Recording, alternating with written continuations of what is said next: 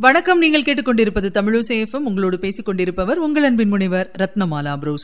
தமிழசேஃபமில் இனி நீங்கள் கேட்கலாம் சக்கரவர்த்தி ராஜகோபாலாச்சாரி வழங்கிய ராமாயணம்.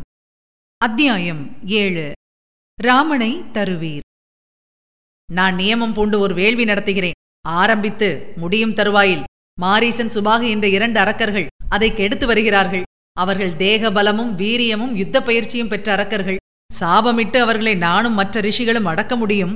ஆனால் நியமமும் தவமும் கெடாமல் நடந்து கொள்ள வேண்டியதாக இருக்கிறது. இந்த சங்கடத்தில் நானும் மற்ற ரிஷிகளும் கஷ்டப்படுகிறோம். மாமிசமும் இரத்தமும் யாதவேதிகை பேரில் எரிந்து வேள்வி நடைபெறாமல் செய்து வருகிறார்கள். உம்முடைய வீரகுமாரர்களில் மூத்தவனான ராமனை என்னுடன் அனுப்பினீரானால் எங்களுடைய கஷ்டம் நீங்கும். என் பாதுகாப்பில் அவனுடைய வீரமும் திவ்ய பலமும் வளர்ந்து இந்த அரக்கர்களை எதிர்த்து வெற்றியோடு பெரும் புகழ் அடைவான். இது நிச்சயம். ராஜகுமாரனை சில நாட்களுக்கு என்னிடம் ஒப்புவிப்பீராக. நான் கேட்டதை மறுக்க வேண்டாம். நான் கேட்காததற்கு முன்பே நீர் அளித்த வாக்குறுதியை நிறைவேற்றுவீராக. குமாரனுடைய சேமத்தைப் பற்றி சந்தேகப்பட வேண்டாம். இந்த காரியத்தை நீர் செய்தால் மூவுலகத்திலும் என்றென்றைக்கும் புகழடைவீர். வசிஷ்டரும் மந்திரிகளும் நான் சொல்வதை அங்கீகரிப்பார்கள் என்றார் விஸ்வாமித்திரர்.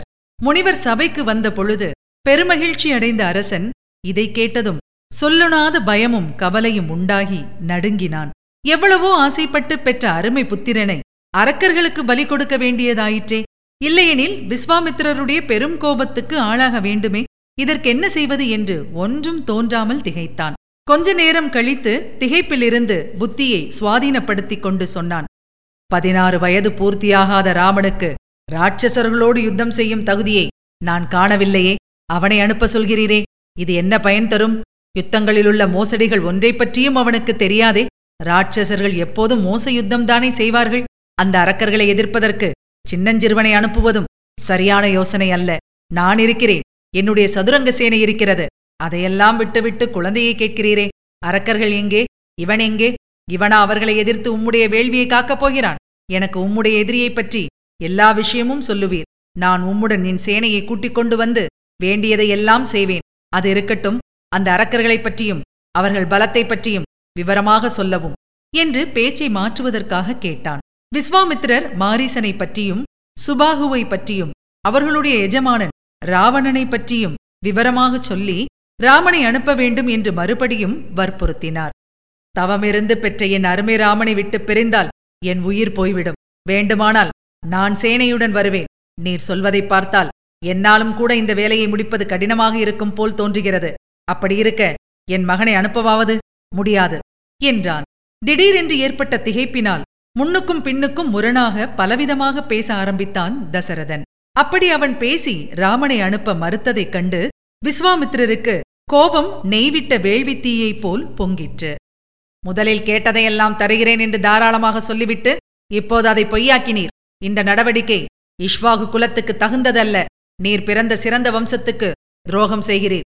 இதுவே உம்முடைய முடிவாயின். நான் வந்த வழி திரும்புகிறேன். சத்தியம் தவறி பந்து மித்திரர்களுடன் சுகமாக இருப்பீராக என்று விஸ்வாமித்திரர் சொன்னார். முனிவருடைய கோபத்தால் பூதேவி நடுங்கினாள். தேவர்களும் பயந்தார்கள். வசிஷ்டர் அரசனை நோக்கி மெதுவாக சொன்னார்.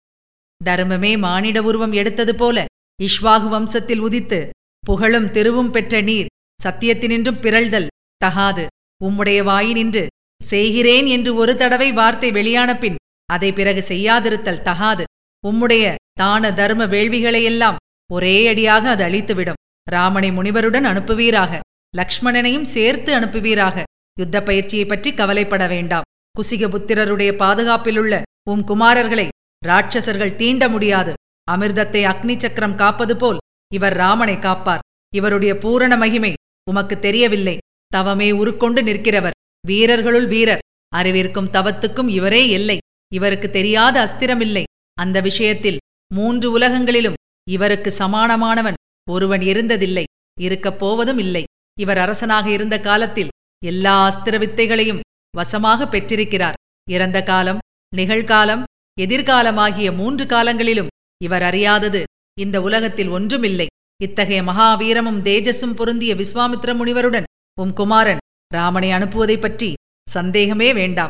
முனிவருடைய காரியத்தை முனிவரே பார்த்துக் கொள்வதற்கு வேண்டிய சக்தி அவருக்கு உண்டு. உம்முடைய குமாரனுடைய நன்மைக்காகவே அல்லவோ அவர் இங்கே வந்து உம்மை கேட்கிறார். தயங்காமல் உம் குமாரனை அவர் கேட்கிறபடி அவருடன் அனுப்புவீராக. இவ்வாறு மகா ஞானியான வசிஷ்டர் சொன்னதை கேட்டதும் அரசருடைய புத்தி தெளிவு பெற்றது. ராமலக்ஷ்மணர்கள் இருவரையும் அனுப்புவதென்று நிச்சயம் செய்தார். ராமலக்ஷ்மணர்கள் முனிவர் முன் வந்து நின்றார்கள். அரசனுடைய தாய்மார்களும் வசிஷ்டரும் மங்கள மந்திரம் சொல்லியான பின் உச்சி மோந்து முனிவருடன் செல்லுங்கள் என்று வழி அனுப்பி வைத்தார்கள். அச்சமயம் சுகமாக காற்று வீசிற்று. ஆகாயத்தினின்றும் பூமாரி பொழிந்தது. அசரீரி ஒலித்தது. கையில் வில் பிடித்து இரு யுவர்களும் முனிவருடன் கம்பீரமாக சென்றார்கள். ரிஷி உலகத்துக்கே சிகரமாக விளங்கிய விஸ்வாமித்திரரும் அழகே தேகமெடுத்தார் போன்ற ராஜகுமாரர்களும் தசரதனிடம் விடைபெற்றுக் கொண்டு போகும் மங்கள காட்சியை வால்மீகியும் கம்பரும் மிகவும் அனுபவித்து பாடியிருக்கிறார்கள். தம்முடைய தவ வலிமையால் ஒரு புது உலகத்தையே சிருஷ்டிக்கும் சக்தி வாய்ந்த ஆச்சாரியர். அரக்கர்களை ஒழித்துக் கட்டவே அவதரித்த மாணவர்கள். இத்தகைய குரு சிஷ்ய சேர்க்கையின் அழகை வால்மீகி முனிவர் கம்பீர நாதம் பொருந்திய எட்டு ஸ்லோகங்களில் வர்ணிக்கிறார். வெற்றி வாழ் இடுப்பில் தொங்க குன்றை போன்ற தோள்களின் மேல் ஒரு பக்கம் வெல்லும் ஒரு பக்கம் தூணியும் மத்தியில் கம்பீரமாக உயர்ந்து நிற்கும் தலையுமாக முத்தலை நாகங்கள் படமெடுத்து செல்வது போல் ராஜகுமாரர்கள் காட்சி தந்தார்கள். கம்பர் தமக்கே உரிய பாணியில் பாடுகிறார்.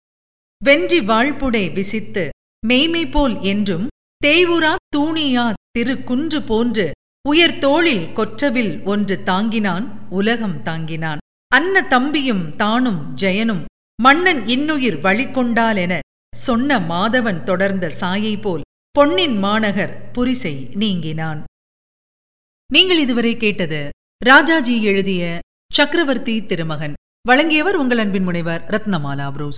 மீண்டும் அடுத்த அத்தியாயத்தில் சந்திக்கலாம். தொடர்ந்து இணைந்திருங்கள். இது உங்கள் தமிழோசை எஃப்எம் இது எட்டு திக்கும் எதிரொலி கட்டம்.